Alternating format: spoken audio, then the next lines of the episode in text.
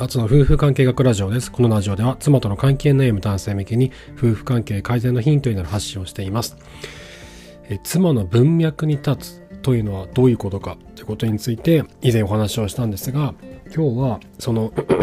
妻の文脈に立つ、そのためにはどうすればいいのか？という、まあ、具体的な方法について話をしたいなと思います。以前あの264話「セックスレス問題は妻2人の問題と、えー、2人の問題と捉えることで解決策が見えてくる」という回と265話「妻の文脈に立って考えるとはどういうことか」という回で、えー、妻の文脈に立つということについてはお話をしたんですね。で これはノートでも書いてるんですけどあのー、なんだろうその夫婦がお互いの立場とか、えー、置かれている環境もしくはその行動原理とか思考の背景といったものを理解するようになると、えっと、相手に対してどのように対応をすればその人が変わるのかということがこう見えてくるんですね。で、その自分のパートナーがもう何を考えてるかわからないとか、なんでそんなことを言うのとか、なんでそんなことを思うのとか、っていうことって本当によくあると思うんですけど、このあたりも相手の文脈に立つことで、理解ができるようになるんですね。で理解ができるようになると、えっと、じゃあそのその上でどのように2人で行動を起こして起こしていけばいいのか相手に対してどういうアプローチを取ればいいのかそして自分はどのように、えー、自分自身に対して行動すればいいのかということが見えてくるすごい大事なあのポイントだなって僕は思ってまして相手の文脈に立つというのが ねでもじゃあ具体的にどうやったら妻の文脈に立てるのかっていうのをちょっとお話したいなと思うんですねで。ちなみに文脈というのはその人の行動原理とか思考背景のことなんですよね。その人がなぜそのようなことを考えているのかっていうという、まあ、そういった環境とか背景とかそういったものを文脈というふうに呼んでます。でこれ大きく分けて、まあ、3つあるなと思ってまして、えっと、質問、環境、共感の3つなのかなって今のところ僕は思ってるんですね。で、これを今日話したいなと思うんですけど、あのこう妻の文脈に立つですとか、まあ、共感しようって話をするとこう妻の言うことに、まあ、ただこうなんだ言うことを聞けばいいのかっていうふうにね思いやすくなってしまうんですけどそうではなくて、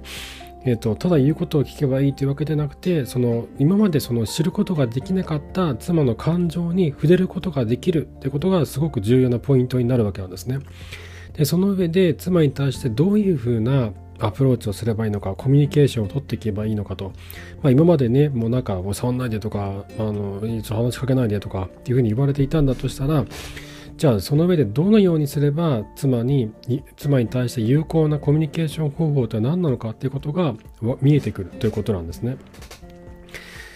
で、えっと、まずはですね妻がなぜそのような、えっと、考えを持っているのかとかなぜそういった行動をとるのかってことを、まあ、理解することが大事で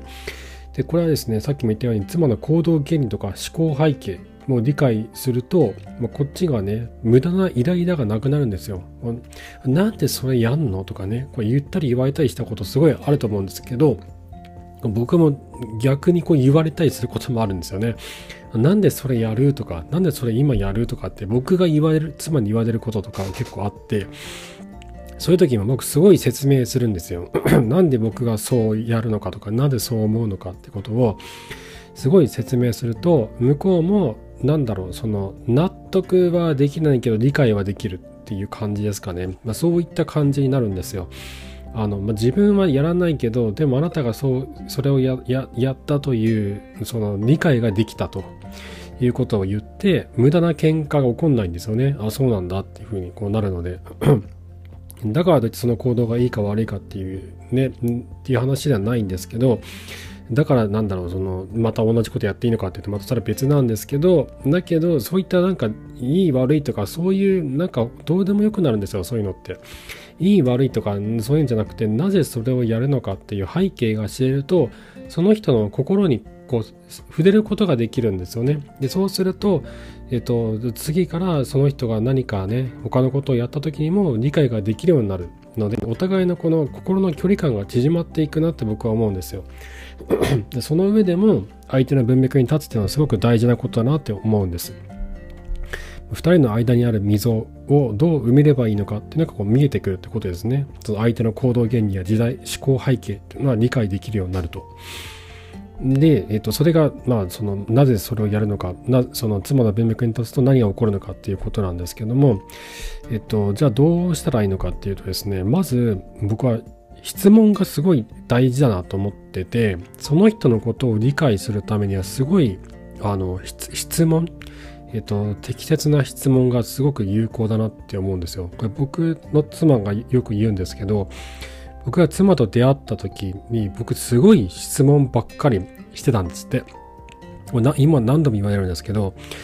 で、その、すごい知りたかったんですよ。妻が何を考えているのかとか、どう、どういうことを今までやってきたのかとか、その時にその行動という選択をした理由は何なのかとか、すっごい細かく聞いたんですよね。もう好きだったっていうのもあるし、もっと知りたいっていう気持ちもあって、すごい質問しまくったんですよ。で当時妻はそれがこうなんか興味持ってくれてるんだってことを嬉しかったと言ってたんですけど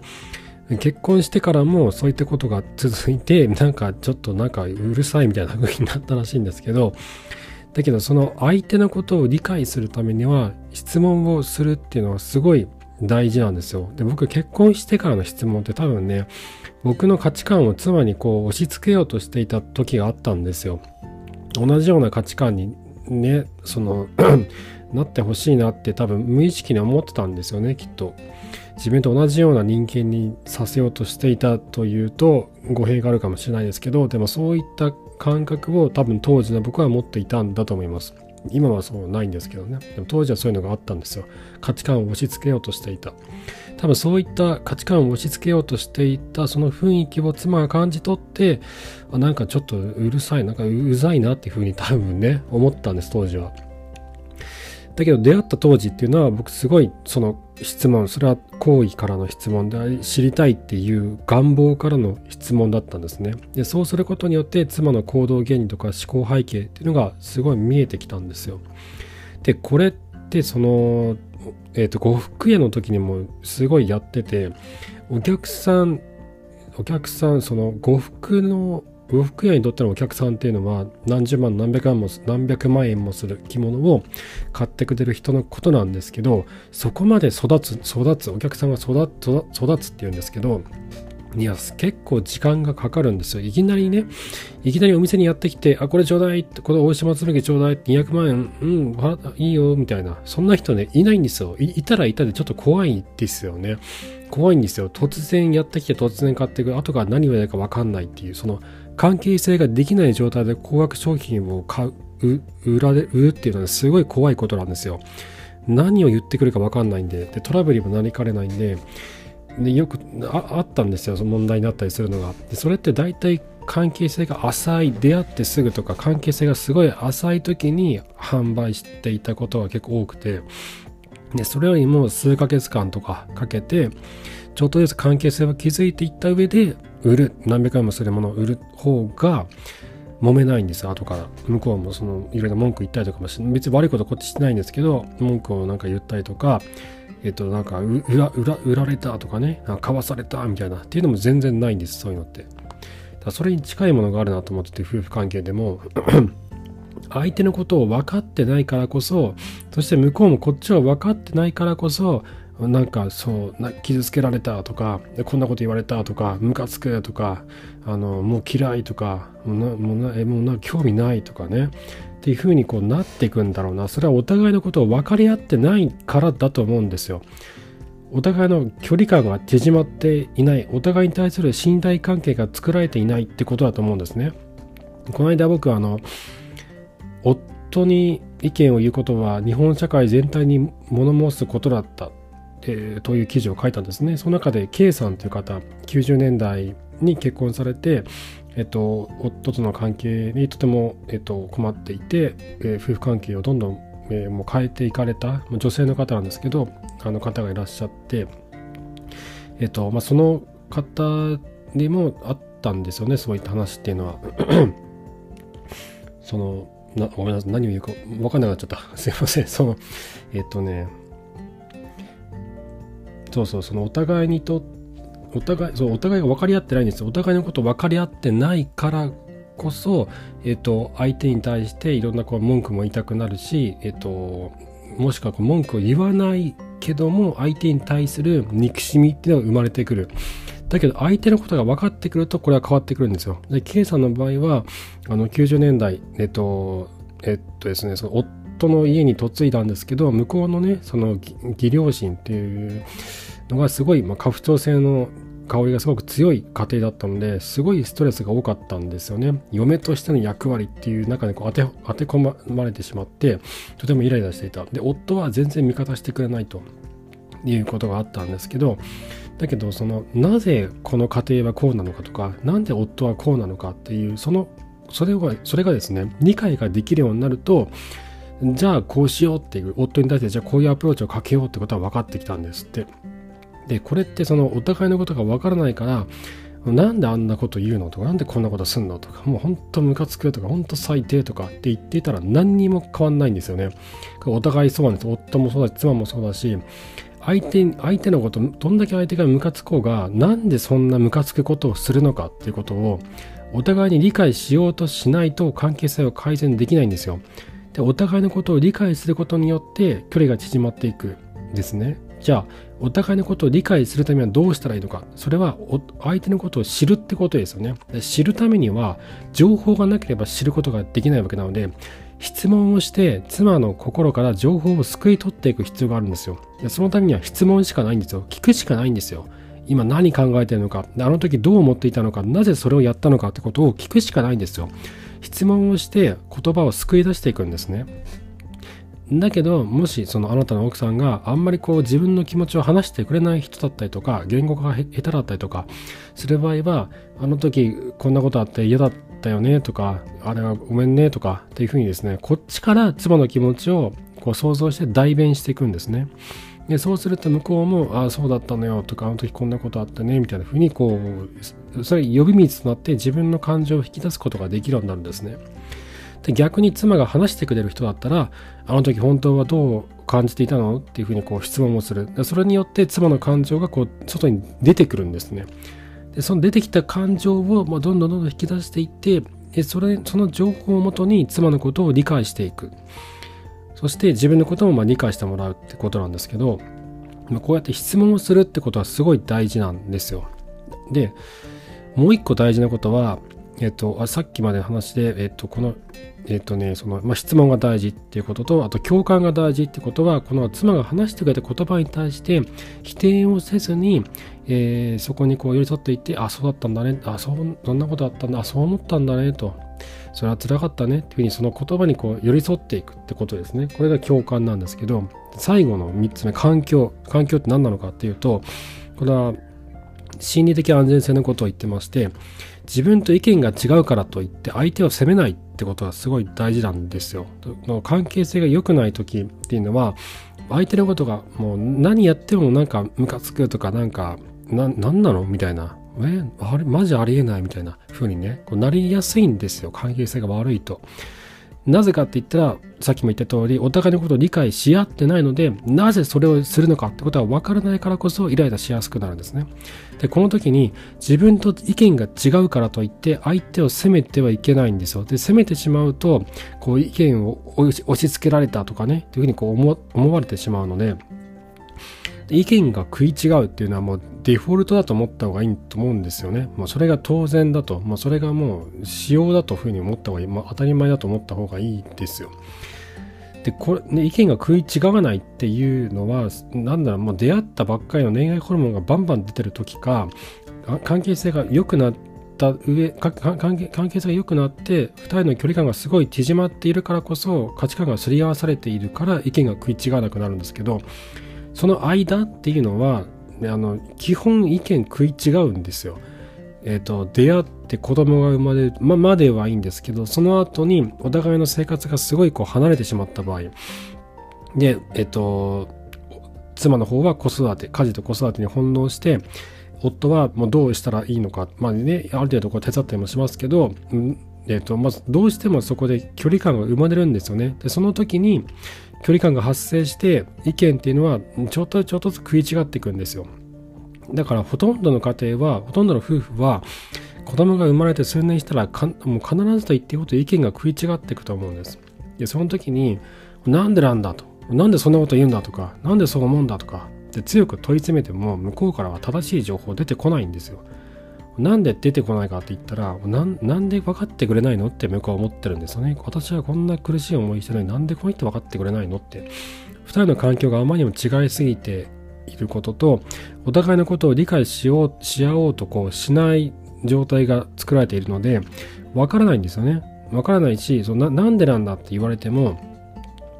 まあ、話したくないんですよ向こうからしたら。あの全然分かってくれないって向こうがなんだろう向こうこっちとしては夫は妻のことを分かろうと思って言ってるわけじゃないってことは妻は分かるんですよ。ただ問い詰めたいと。俺の価値観を押し付けたいっていうふうに思ってるんだろうっていうふうに妻としては思ってるんですよ。だからこうなぜなんだとかなんでそう思うんだとかもうちゃんと言ってくれとかって責めても本当の気持ちを話してくれない。なんで話さないのかっていうと人の本当の感情っていうのはすごい柔らかくて脆いじゃないですか。これね、聞いてる方もわかると思うんですけど、自分がすごい心に奥の方に秘めている本音っていうのは、誰から問わず言えないですよね。言える人ってすごい限られてると思うんですよ。自分がすごい信頼してる人とか、そういう人にしか自分の心の中の脆いその本音っていうのは言えないと思うんですよ。で、それを出せっていうわけですよね。夫婦でこう揉めてる時っていうのは。で、そんな、なんかめっちゃ弾丸飛び交ってるような、そんな場所に自分の感情を出したくないんですよ。傷つけられるから。で、そこで必要になってくるのが心理的安全性なんですよ。あ、この人には言っても大丈夫かなと。あこの人には何を言っても、あの、私は傷つけられることがないと。そういうふうな心理的な安全性がないと自分の本当の気持ちっていうのをなかなか出してくれないんですね。そうなので、えっと、妻の文脈に立つためには質問をすることが大事。そして質問をしながら共感をしてその言葉に寄り添っていく。そして妻の言葉が自分と意見が違う。妻の意見が自分と自分と意見が違うとと言っても妻を責めないとそこで、えっと、その妻の出てきたその感情とか感覚というのに寄り添って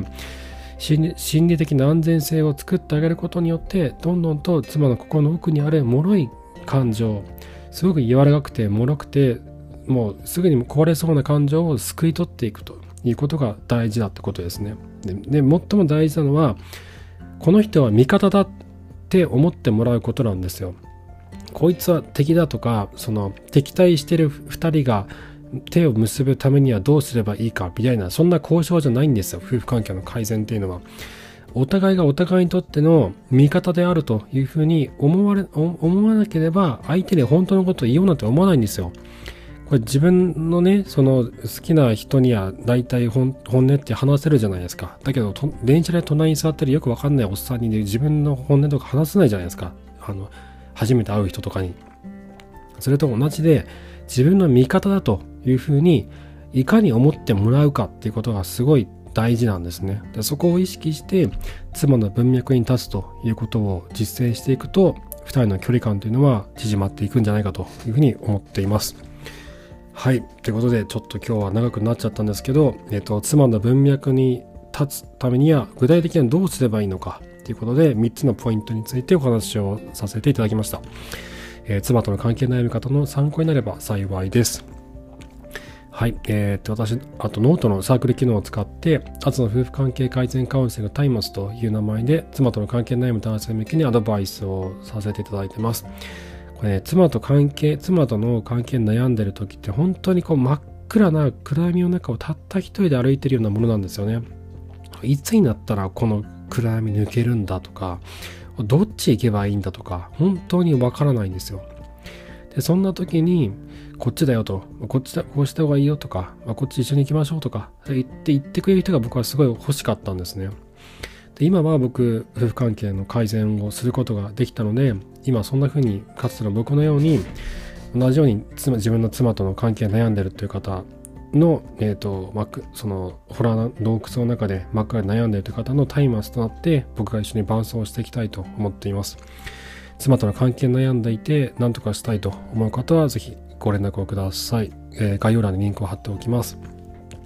あと、質問箱の方は、えー、夫婦関係に関するご相談、男女問わず受け付けてますので、ぜひこちらもご利用ください。はい、えー、ということで、今回も最後までありがとうございました。また明日お会いしましょう。さようなら。